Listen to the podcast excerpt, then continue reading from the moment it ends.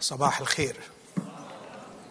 أستأذنكم نقف مع بعض وإحنا بنسمع جزء من كلمة الله. مثل قاله المسيح أو بالحري جزء من مثل قاله المسيح. كرد على الفريسيين المتدينين في إنجيل لوقا أصحاح 15 واللي اشتهر بأنه مثل الابن الضال. عدد 11 من لوقا 15 وقال إنسان كان له ابنان. فقال أصغرهما لأبيه يا أبي أعطني القسم الذي يصيبني من المال. فقسم لهما معيشته. وبعد أيام ليست بكثيرة جمع الابن الأصغر كل شيء وسافر إلى كورة بعيدة. وهناك بذر ماله بعيش مسرف. فلما أنفق كل شيء حدث جوع شديد في تلك الكورة فابتدأ يحتاج. فمضى والتصق بواحد من أهل تلك الكورة فأرسله إلى حقوله ليرعى خنازير. وكان يشتهي أن يملأ بطنه من الخرنوب الذي كانت الخنازير تأكله فلم يعطه أحد. فرجع إلى نفسه وقال كم من أجير لأبي يفضل عنه الخبز وأنا أهلك جوعا. أقوم وأذهب إلى أبي وأقول له يا أبي أخطأت إلى السماء وقدامك ولست مستحقا بعد أن ادعى لك ابنا اجعلني كأحد أجراك. فقام وجاء إلى أبيه وإذ كان لم يزل بعيدا رآه أبوه فتحنن ورقد ووقع على عنقه وقبله. فقال له الابن يا أبي يا أبي أخطأت إلى السماء وقدامك ولست مستحقا بعد أن أدعى لك ابنا. فقال الآب لعبيده أخرجوا الحلة الأولى والبسوه واجعلوا خاتما في يده وحذاء في رجليه وقدموا العجل المسمن واذبحوه فنأكل ونفرح. لأن ابني هذا كان ميتا فعاش وكان ضالا فوجد فابتدأوا يفرحون. وكان ابنه الأكبر في الحقل.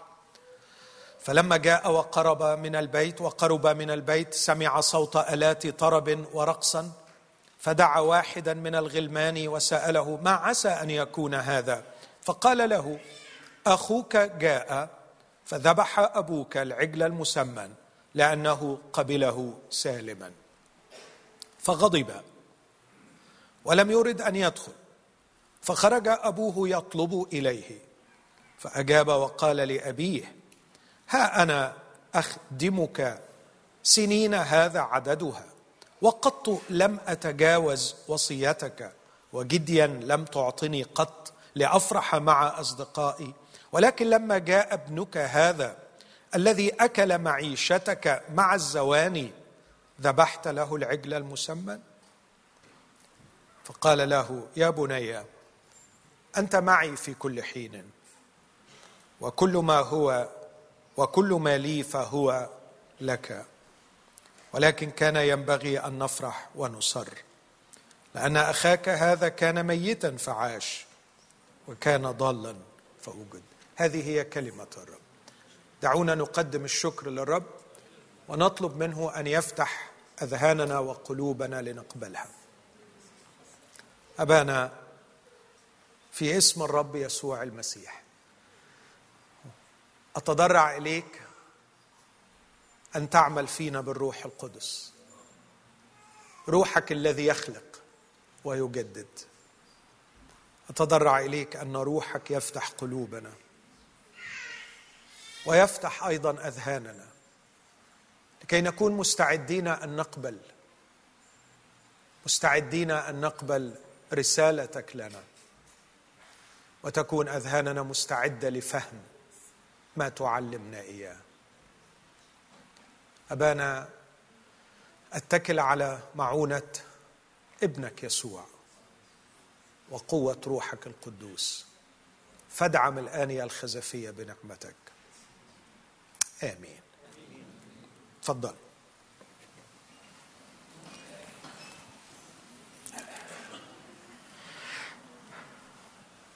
هذا المثل قاله الرب يسوع. وكان الرب يسوع دائما يعلم بأمثال. وفي الحقيقة الأمثال على الرغم من غموضها أحيانا إلا أنها توضح حقائق كثيرة عندما نجتهد في فهمها. هذا المثل قاله الرب يسوع ردا على اتهام المتدينين له بأنه يقبل الخطاه ويأكل معه. اذا القصة صارت كالآتي. يسوع في خصومة مع المتدينين أو بالحري المتدينون خاصموا يسوع لأنه قبل الخطاة وأكل معه. من زمان المتدينين يبنوا تدينهم على الانفصال عن الآخر الانعزال عن الآخر. ما تاكلش معاه ما تعيدش عليه ما تسلمش عليه ما تصبحش عليه لأن الدين كله كنظام فاسد شرير في أي خلفية يبنى على أنه يجعل الشخص يشعر بافضليته عن الآخر. فلا بد أن تكون هناك طقوس معينة وفرائض معينة مصممة خصيصا لإعلاء هذا الشعور بالأفضلية عن الآخر. والدين الذي يخلو من مثل هذه الأشياء في الحقيقة هو ليس بدين لكن ممكن تعتبره فلسفة زي البوذية مثلا. بوذية بالعكس يتعاملون مع كل البشر على أنهم واحد بسبب الفلسفة التي تحكم عقولهم.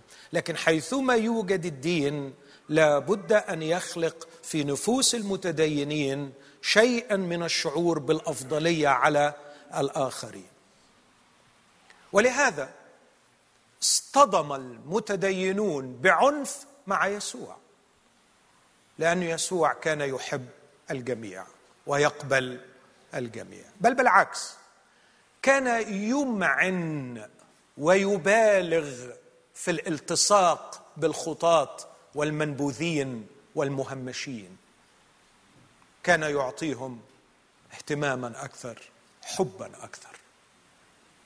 ففي يوم من الأيام جاء الفريسيون ينتقدون يسوع لأنه يقبل خطاة ويأكل معهم. فرد الرب يسوع عليهم بهذا المثل. وهذا المثل من ثلاثة أجزاء وهو مثل واحد وليس ثلاثة أمثال. بدأه بفكرة الخروف الذي ضل ثم بفكرة الدرهم الذي فقد ثم بفكرة الابن الذي شرد وابتعد عن أبيه. ثلاث أجزاء دول هم مثل واحد. وعلشان كده في بداية الأصحاح لا يقول الكتاب وقال لهم هذه الأمثال لكن يقول وقال لهم هذا المثل. وكان مع كل جزء يقول وقال وقال ولا يقول وقال هذا المثل. هي مرة واحدة في البداية هذا المثل ثم ثلاثة أجزاء. في الجزء الأول تكلم المسيح عن خروف قد ضل فذهب الراعي تاركا بقية الخراف ليبحث عن هذا الخروف. وعندما يجده يضعه على منكبيه فرحا ويأتي به إلى بيته ويقول لأصدقائه وجيرانه يدعوهم ويقول لهم افرحوا معي لأني وجدت خروفي الضال في الجزء الثاني من المثل امرأة لديها عشرة دراهم فقدت درهم لكن كانت تفتش البيت باجتهاد أوقدت سراجا واجتهدت حتى وجدت الدرهم وعندما وجدته دعت الأصدقاء والجيران قائلات لهن افرحنا معي لأني وجدت الدرهم المفقود. ثم في الجزء الثالث أب لديه ابنان خرج واحد منهم بسبب أفكار شريرة. احتقر محبة أبيه وقرر الاستقلال عن أبيه وخرج من البيت وضل بعيدا. لكن لظروف مختلفة قرر الابن أن يعود إلى أبيه. فعندما عاد الأب الابن للأب أقام الأب وليمة كبيرة وفرح كبير لأنه ابنه الضال قد عاد. الثلاث أجزاء بيركزوا على فكرتين. الفكرة الأولى أن هناك شيء أو شخص مفقود وهناك اجتهاد لعودة المفقود أو لاسترداد المفقود. والفكرة الثانية هي الفرح الكبير بعودة المفقود. إيه علاقة هذا المثل باتهام الفريسيين باتهام المتدينين. مبدئيا وببساطة شديدة وباختصار اتهموه بأنه يقبل الخطاة يقبل الخطاة ويأكل معه. لكن المسيح أراد أن يرد على هذه التهمة. لا أنا مش بقبل الخطاة لما بيجولي. أنا اللي بروح أدور عليهم. هذه أول فكرة. كان يريد المسيح أن يوصلها. الله في الحقيقة لا ينتظر فقط الخطاة يأتون إليه لكن الله المحب في الإيمان المسيحي في القصة المسيحية هو الذي يبحث عن الخطاة. هو الذي يبذل المجهود. وأنا أعتقد أنه الثلاث أجزاء بيورونا الأقانيم الثلاثة. ففي الراعي نرى يسوع الراعي الصالح الذي يبحث عن الخراف. وفي المرأة نرى خدام المسيح الذين يستعملهم الروح القدس يفتشون باجتهاد. وفي الجزء الثالث نرى الآب الله الآب الذي ينتظر عودة الابن البعيد. هذه هي خلفية هذا المثل. وإذا حبيت أطبق الخلفية دي على حضراتكم هنا إخوتي الأحباء خلوني أكون يعني أمين معكم.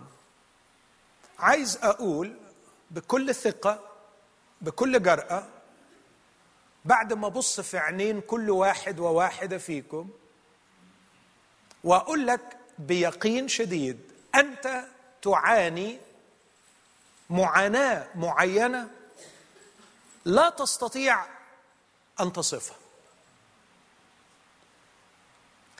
من منكم استقر ماديا يعاني وبالطبع من لم يستقر يعاني. من منكم لم يجد إقامة قانونية حتى الآن يعاني. ومن وجد إقامة أيضا يعاني. من منكم هرب وجاء إلى هنا يعاني. ومن بقي هناك يعاني.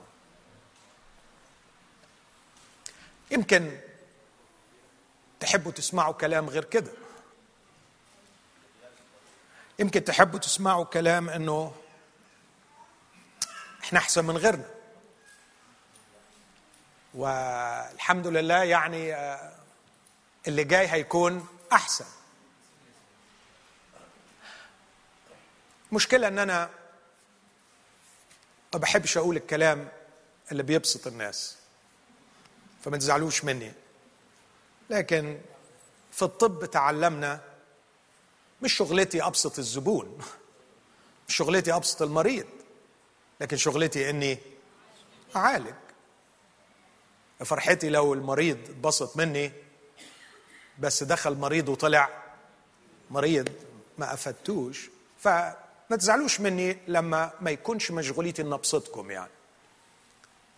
لكن أتمنى إني أساعدكم.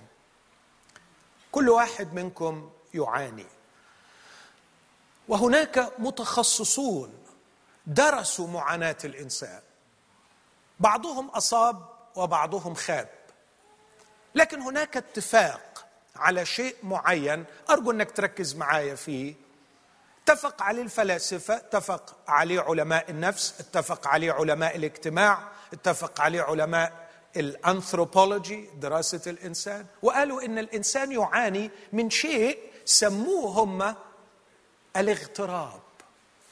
يعاني من حالة اسمها الاغتراب. دراسات كثيرة عملت لتوصيف هذا الاغتراب. بعضهم قال أنه فقدان سيطرة الإنسان على واقعه.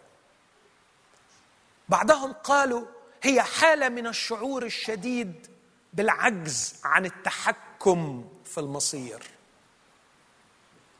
بعضهم قالوا هو اغتراب الإنسان عن نفسه إذ فقد القدرة على أن يعرف من هو ولماذا هو هنا.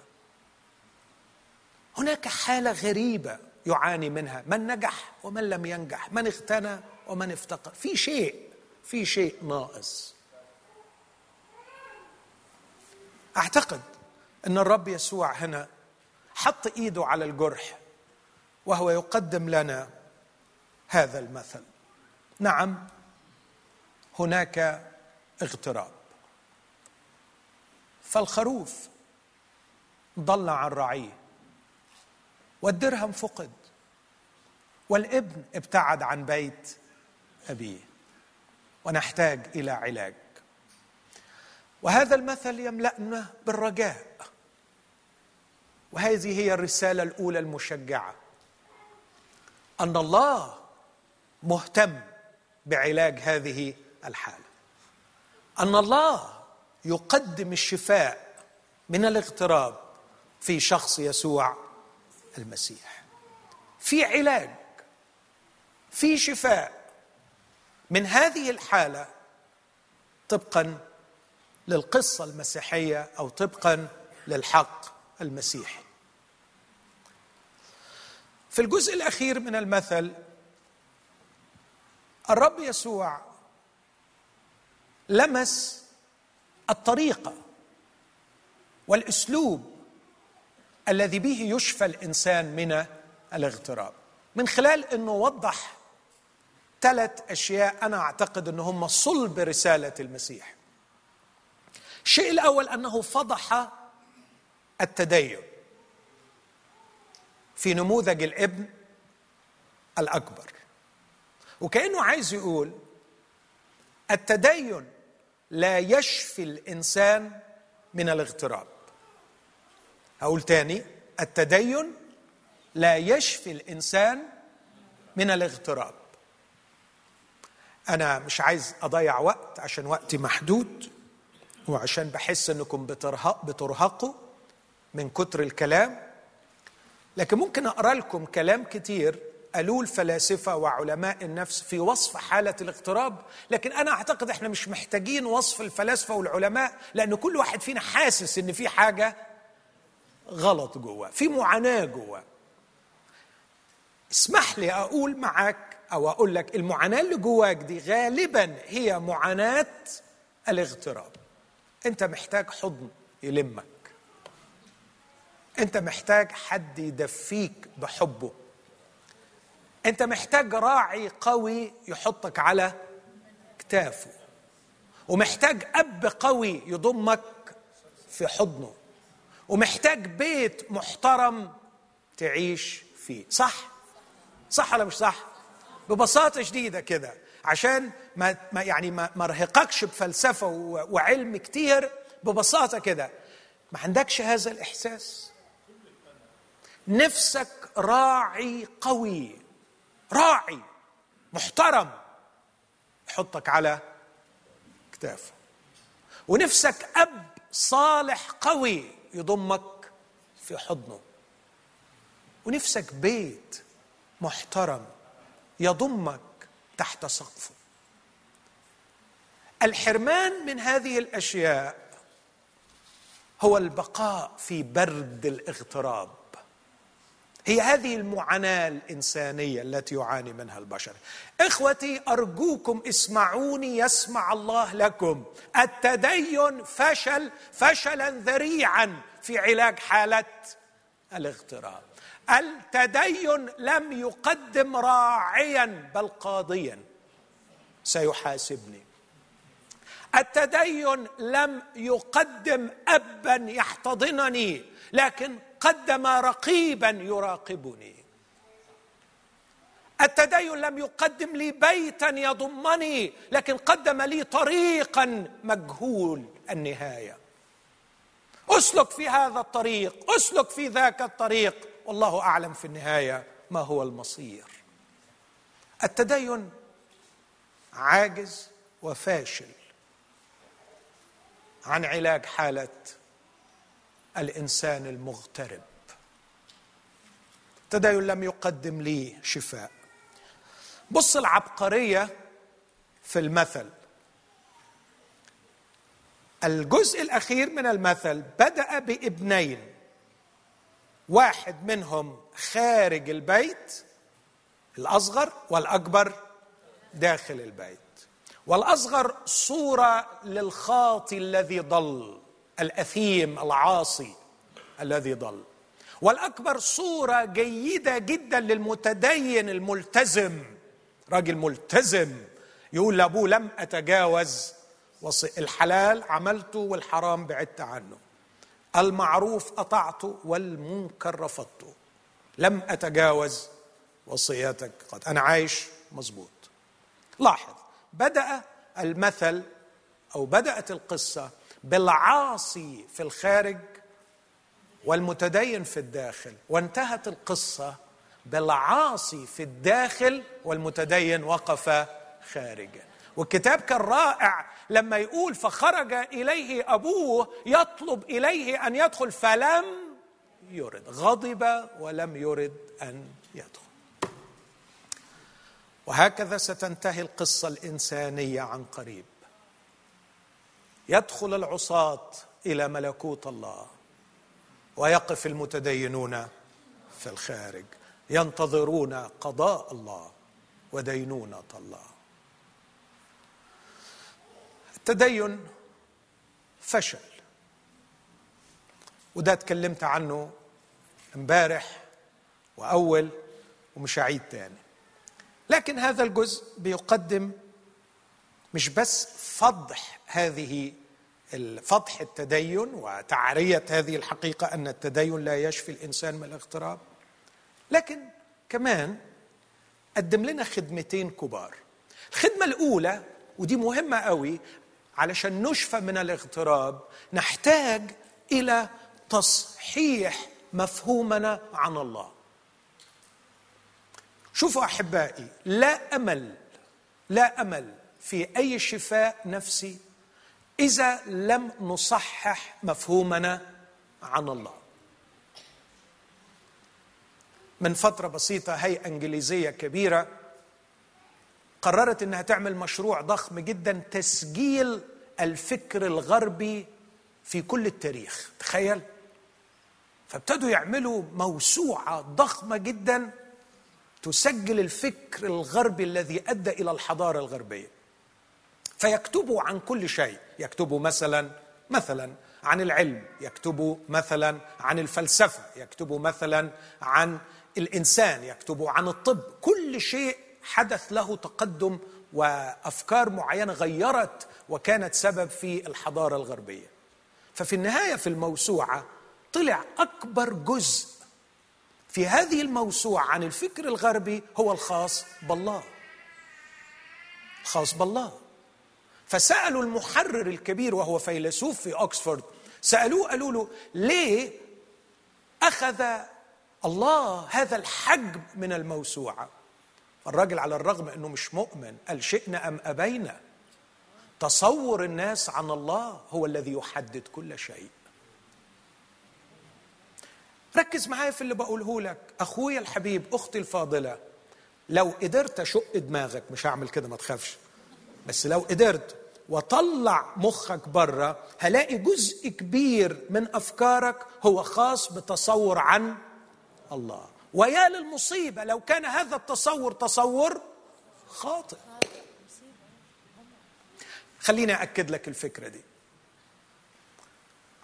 الحرب العالمية الثانية كانت واحدة من أبأس كوارث التاريخ البشري.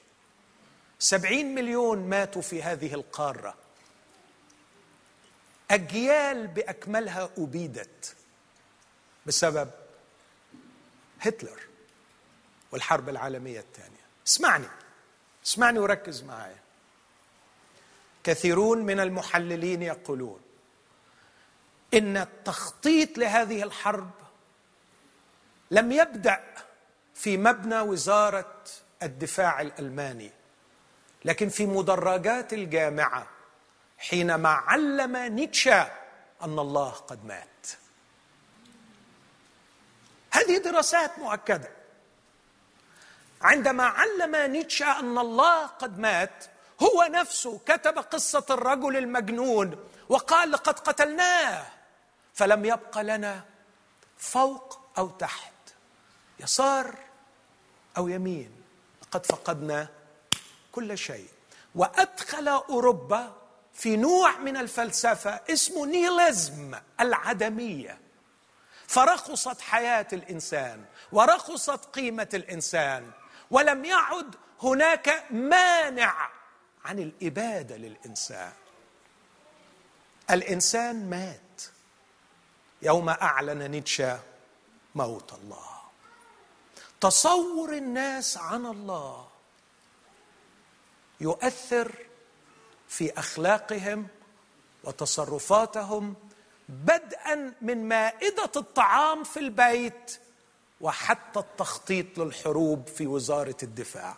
هل تصدقوني في هذا أحبائي؟ أعتقد أننا سكان الشرق الأوسط حري بنا أن نفكر هذا الفكر في هذه الأيام. ما يجري في بلادنا لا ينفصل قط عن تصورات الناس عن الله. حد يقدر ينكر الكلام ده؟ ما يجري في الشوارع هناك ما يجري في الحارات الصغيرة ما يجري في الضيع الصغيرة لا ينفصل قط عن تصورات شعوبنا عن الله.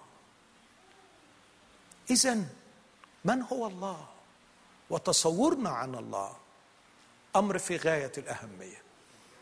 وكان حريا بشخص يسوع المسيح. الذي أعلن وزعم أنه ابن الله أن يقدم لنا تصورا حقيقيا عن الله. والحقيقة قدم في تعاليمه وفي أمثاله وفي معجزاته كلام كتير عن من يكون الله لكن واحد من أروع الأمثال كان هذا المثل. فقدم لنا الله في صورة أب وده اللي وقفت عنده امبارح. بس الحقيقة أب غريب شوية وبرضه دي نفسي إن إحنا نفكر فيها.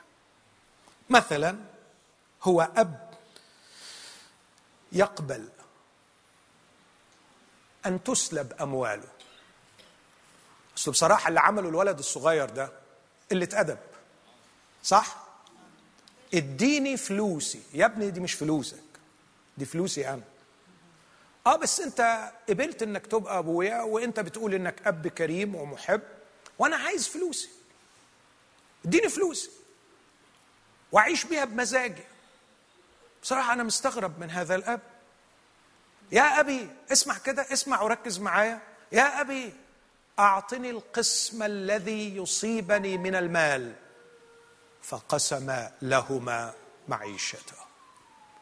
وإذا حبيت أفهم الكلام ده في ضوء تاريخ الشرق الأوسط في ذلك الوقت المال عند عندنا في بلادنا ليس سيولة لكن ممتلكات أراضي. عقارات.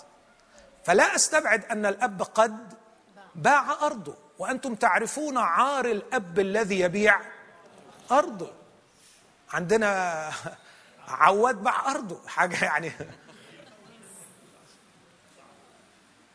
بس أب غريب يقبل على نفسه.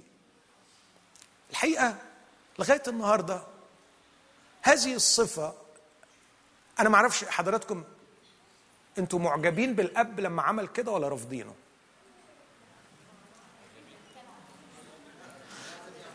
يعني أنا كنت أتوقع الولد رايح يقول لأبوه اعطني القسم الذي يصيبني من المال يديله قلمين. يا مكسور الرقبة يا قليل الأدب اتأدب. مال إيه اللي أنت عايزه وأنا لسه عايش؟ ده نقصه في عمرك ولا أديلك الفلوس. اتلم واقعد جنب أخوك هنا اشتغل. ساعتها نقول يا سلام. حمش. هذا هو الرجل. بس هو ما عملش كده. رجل شرقي.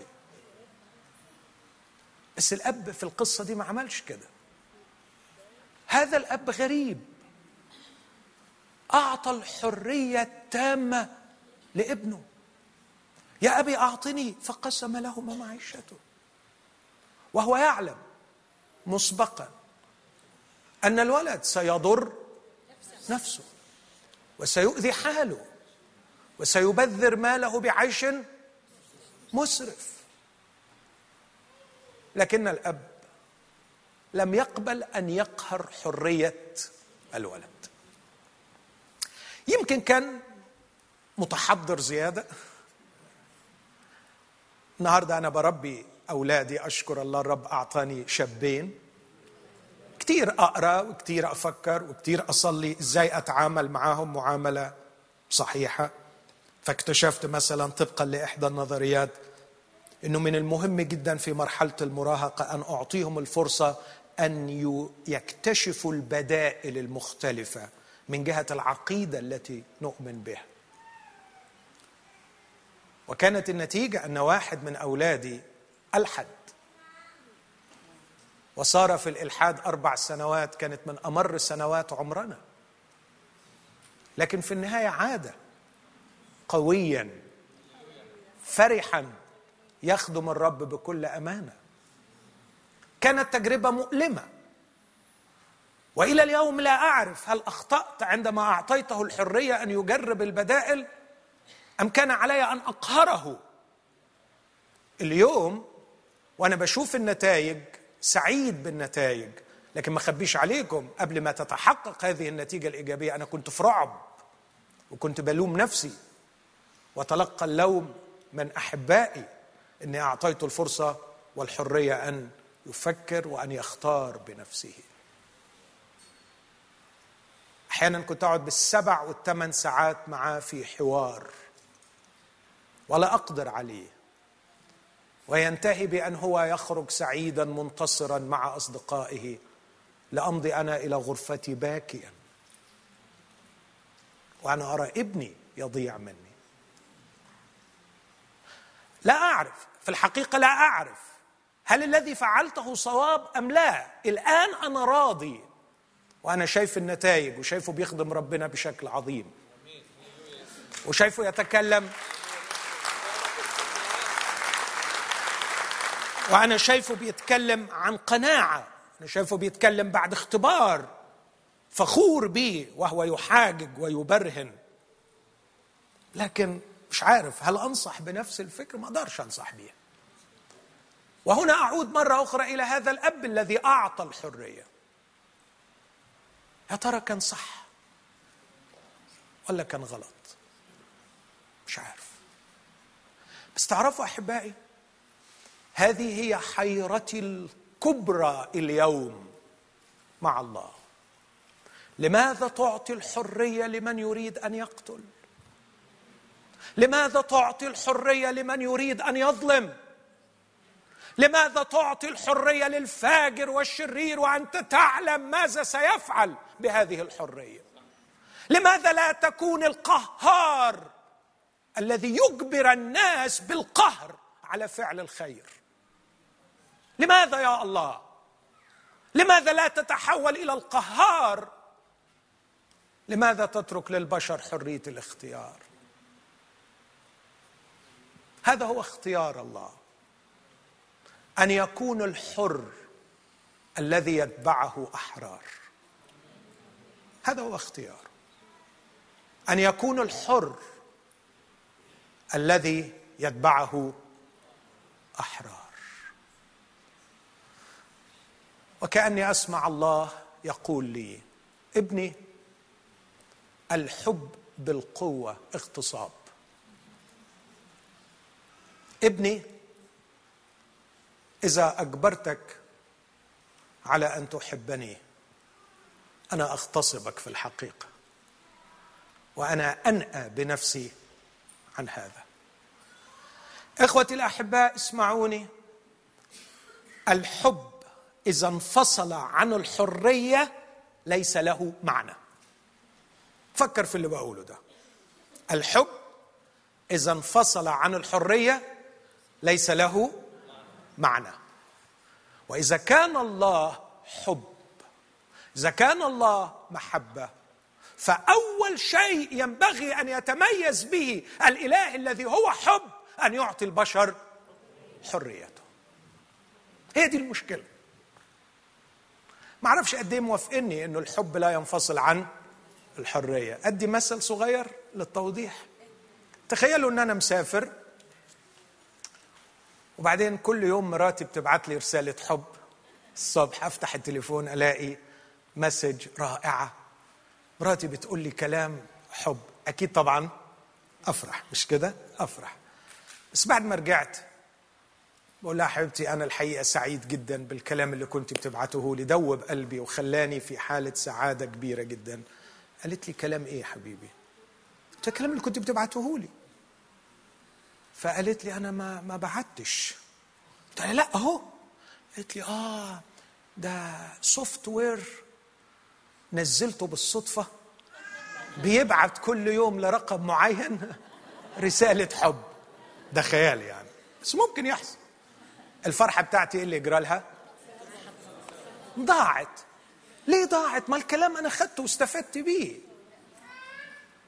لكن لأني اكتشفت إنه ما كانش بحريتها باختيارها. الحب إذا انفصل عن الحرية لا معنى له. والخير الخير إذا انفصل عن الحرية لا معنى له. فكر معايا في اللي بقوله ده. أنا كائن حر.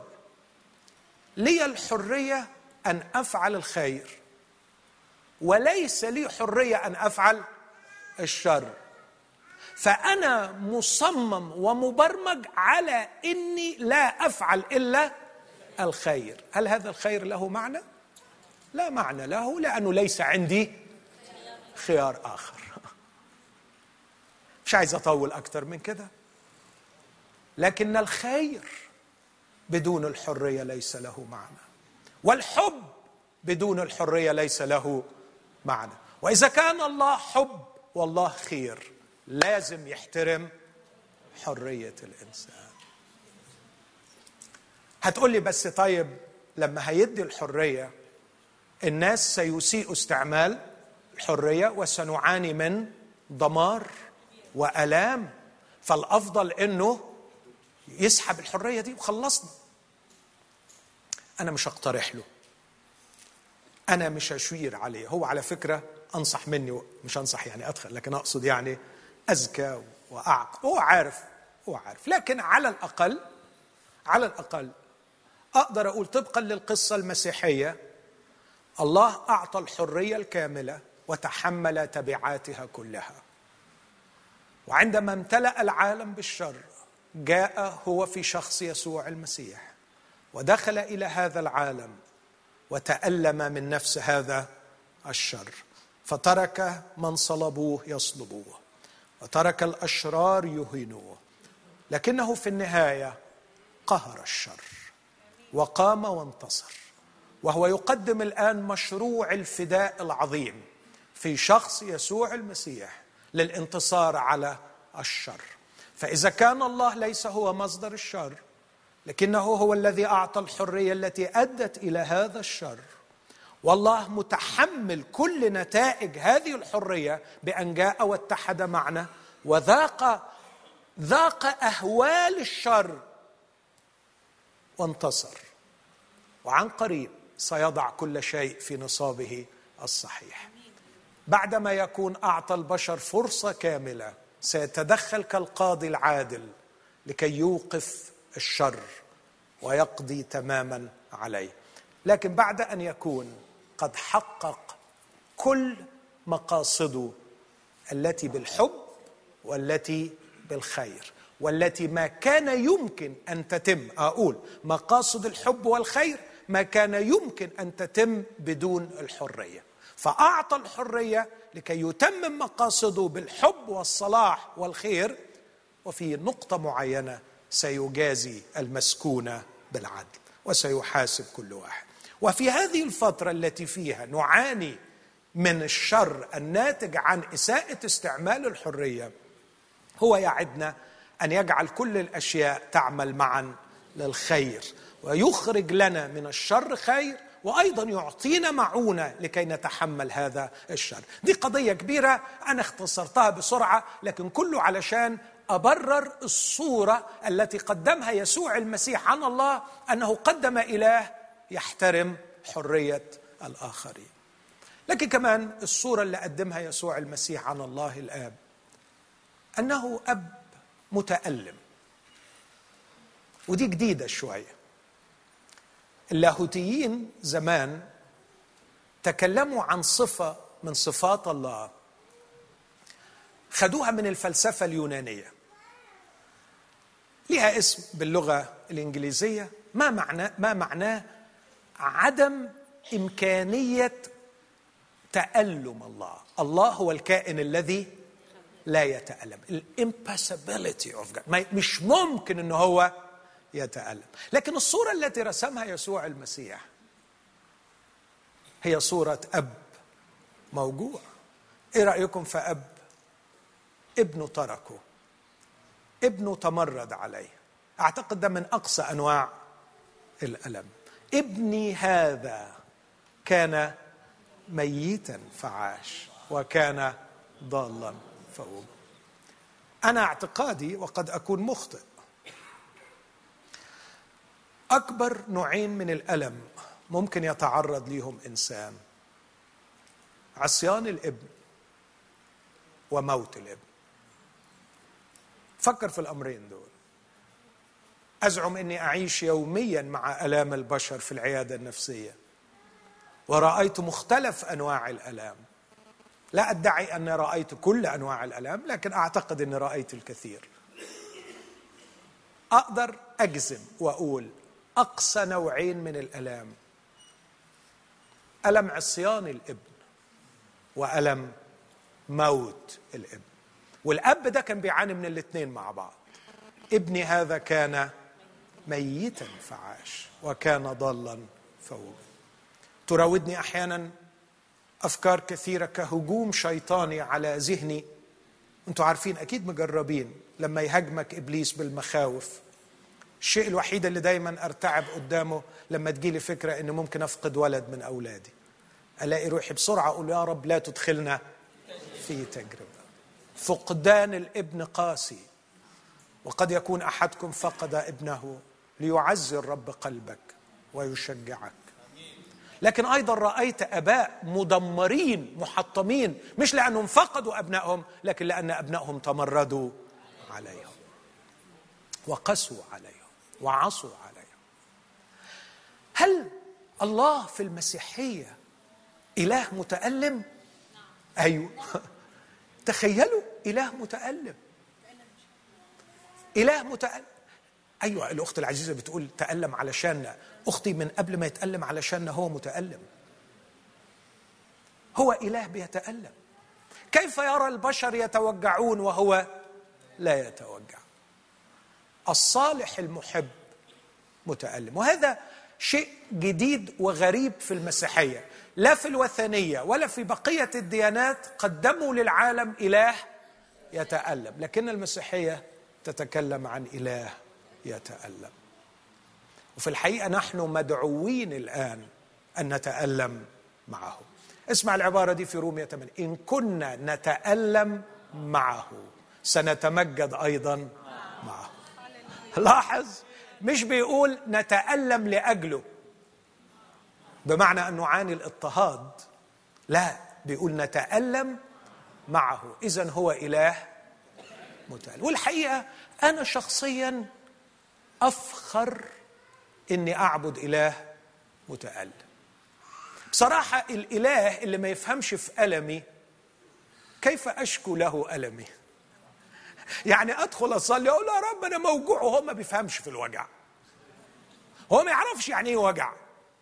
يا رب أنا مظلوم يا رب أنا متهان يا رب أنا خسرت كل شيء يا رب أنا في خطر يا رب يا رب. إن لم يكن هذا الإله له أحشاء تعرف معنى وطعم الألم. كيف يفهمني؟ وكيف يتفاعل معي؟ وكيف يشعر بي؟ والإله الذي لا يشعر بي لا أستطيع أن أعبده. إن العباده علاقة علاقة بين عابد منبهر وخالق يبهر. فكيف أنبهر وأحب من لم يشعر بي؟ كيف أقيم علاقة مع شخص بعيد بعيد بعيد عني؟ وأشد ما في هو وجعي. وجعي هو أكثر شيء يميزني. فإن كنت مرتبط بشخص لا يفهم وجعي بيفهم إيه مال. بصراحة كده لو ما بيفهمش وجعي طب باقي إيه يفهمه؟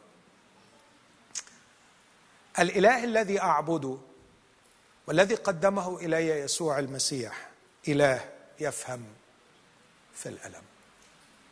لكن أختم علشان الوقت. هذا الإله يحب حبا غير مشروط.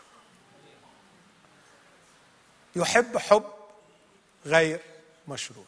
إخوتي الاحباء خلاص في دقائق أرجوكم تركزوا معايا. هذا الابن ضيع كل شيء خسر كل شيء ولم يجد في النهاية شيء يضمه. مرفأ يلجأ إليه ويحتمي فيه. إلا فكرة فكرة فكرة صحيحة بقيت في عقله عن صلاح أبيه. كم من أجير لأبيه. يفضل عنه الخبز وأنا هنا أهلك جوعا. أبويا صالح أبويا محب أبويا رأيته بعيني يطعم الأجر حتى يفضل عنهم الخبز. يقينا إذا عدت لأبي لن يرفضني. لكن يا ترى ما هو الثمن لكي يقبلني؟ سأعرض عليه ثمن. سأعرض عليه الثمن. سأقول له إن الثمن لكي تعيدني إليك وتقبلني هو عبوديتي لك. لن أكون لك ابنا. اجعلني كأحد أجراك. لكن يا للروعة لقد وجعت هذه الكلمات الأب وتجاهلها تماما وكأنه يقول له ابني إني لم أكن في انتظار عبيد جدد لكني أريد أن يرجع إلي ابني المحبوب. أنا لا أنتظر ثمنا لأبوتي يا ابني. أنا لا أنتظر مقابل لمحبتي يا ابني.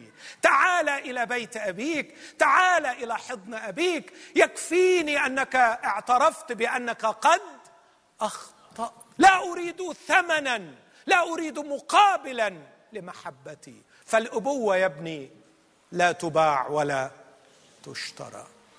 لا تنتظر أن أقبل منك ثمنا لكي أكون لك أبا. اسمع هذه الكلمات.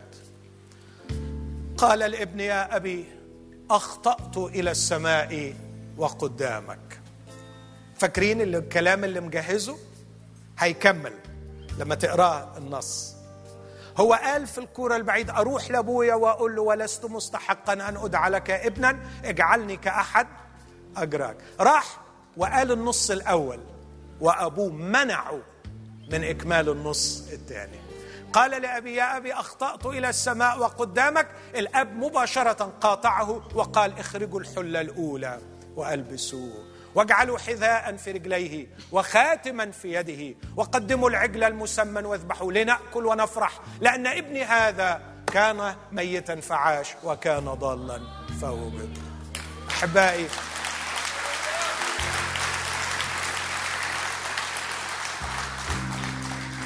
خلونا نقف مع بعض وإحنا بنفكر في هذه الفكرة. الأبوة لا تباع ولا تشترى. الله الأب في المسيحية لا يبيع لك حبه. الله يبحث عنك كابنه. أنت ابن أنت ابن اسمعني من فضلك في اللي بقوله ده. أنت مسيحي. أنت ابن. ابن لله. أنت مسلم أنت ابن لله. أنت بوذي أنت ابن لله. لقد خلقنا على صورته أبناء ويريدنا كأبناء أن نعود إلى حضنه. أبونا متألم لابتعادنا. أبونا موجوع لأن حضنه خاوي منا. أبونا يشتاق أن نملأ حضنه. تعال لأبيك. تعال لأبيك. تفضل يا أختي. أنا لست أرجوك لكي تبقى معي فكر في كلمات الترنيمة إذ أنت ابني إنما لك الاختيار. فاذهب بعيدا حيثما شئت ولكن أنا سوف أبقى ها هنا في الانتظار. تاني يا جورج عيدها يا جورج. أنا لست أرجوك لكي تبقى معي. كلمات الأب. إذ أنت ابني إنما لك الاختيار. فاذهب بعيدا حيثما شئت ولكن أنا سوف أبقى ها هنا في الانتظار. لن أشتكي برد الشتاء إذا قسى.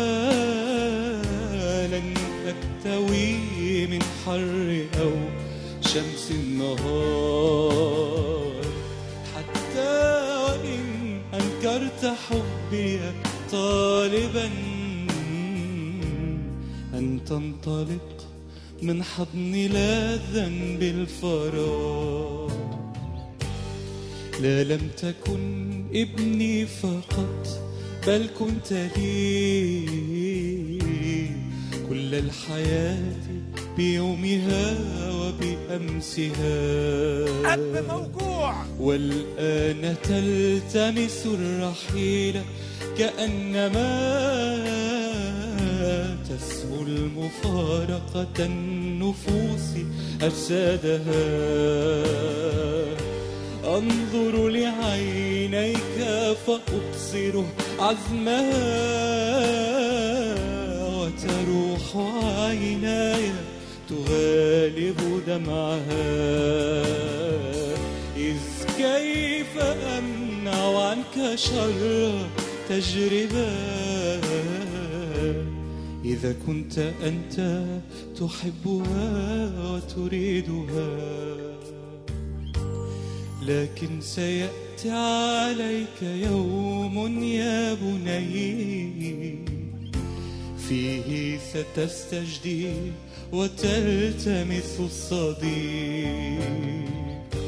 ويضيق عيشك حتى تأتي نادما ولسوف ترجع آخذا نفس الطريق. لكن قلبك لن يكون كعهده. إذا سوف تحمل في الحشاء جرحا ثقيل.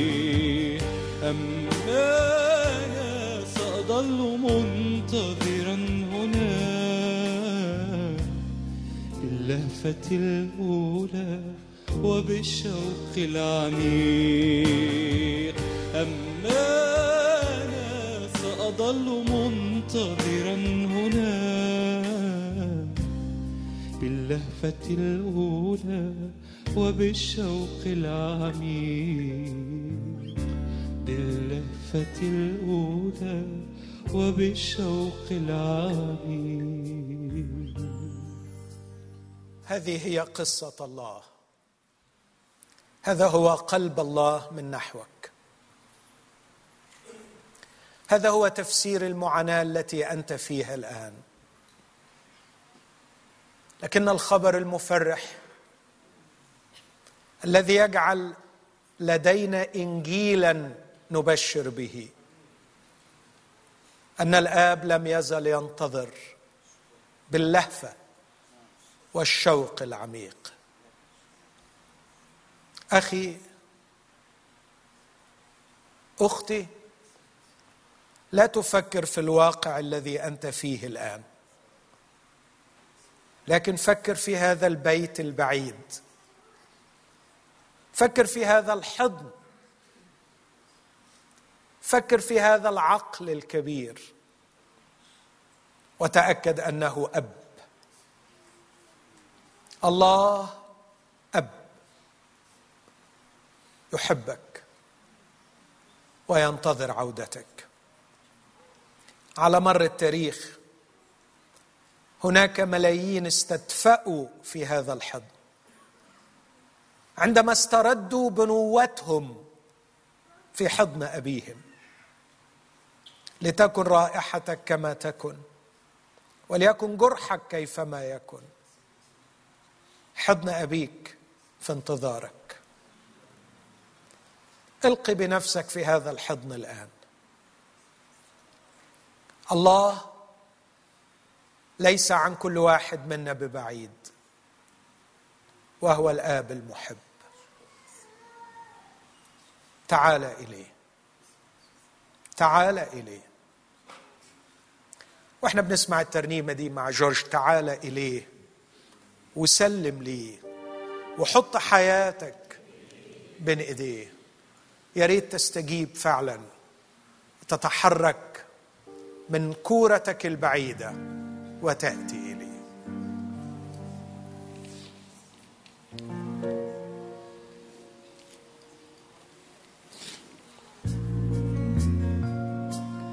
عرفك مش قادر ترتاح. شايف قلبك كله جراح عرفك مش قادر ترتاح.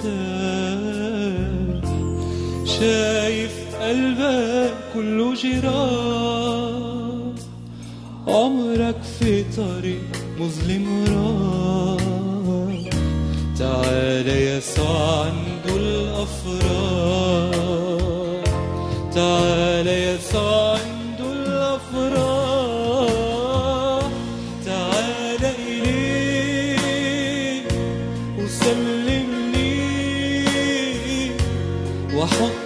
حياتك بين ايديه هيغفر لي خطايا ماضي. ويضمن كل الحاضر فيك تعال إليه. وسلم لي. وحط حياتك بين ايديه هيغفر لي. خطايا ماضي ويضمن كل الحاضر فيه وهتفضل عايش تعبان. طول ما عليك على الإنسان.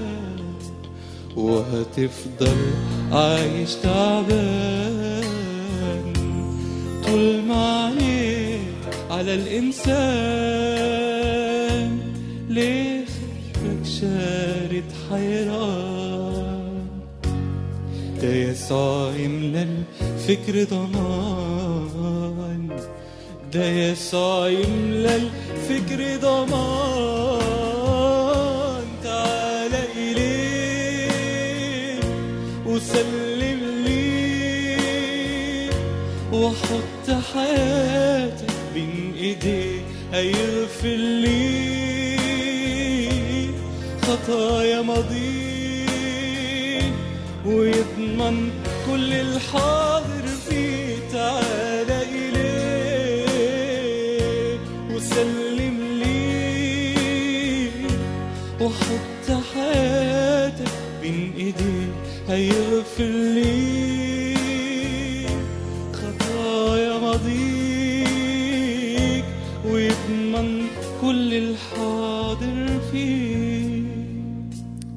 أتضرع إليك. أتضرع إليك أيها الآب المحب. أن تفرح قلبي معك اليوم بعودة أبناء كثيرين لك. أيها الآب أنتظر دعوتك لي ولإخوتي. وأنت تقول لنا افرحوا معي لأني وجدت خروفي الضال. افرحوا معي لأن ابني هذا كان ميتا فعاش وضالا فوجد أبي أبي المحب. أشتاق من أعماق قلبي أن تكون فرحت أنت في هذا الصباح بعودة ابنك الضال وبنتك الضالة إليك. وادعنا يا أبانا لنفرح معك. في اسم المسيح يا أبي استجب. آمين. تفضلوا استريحوا.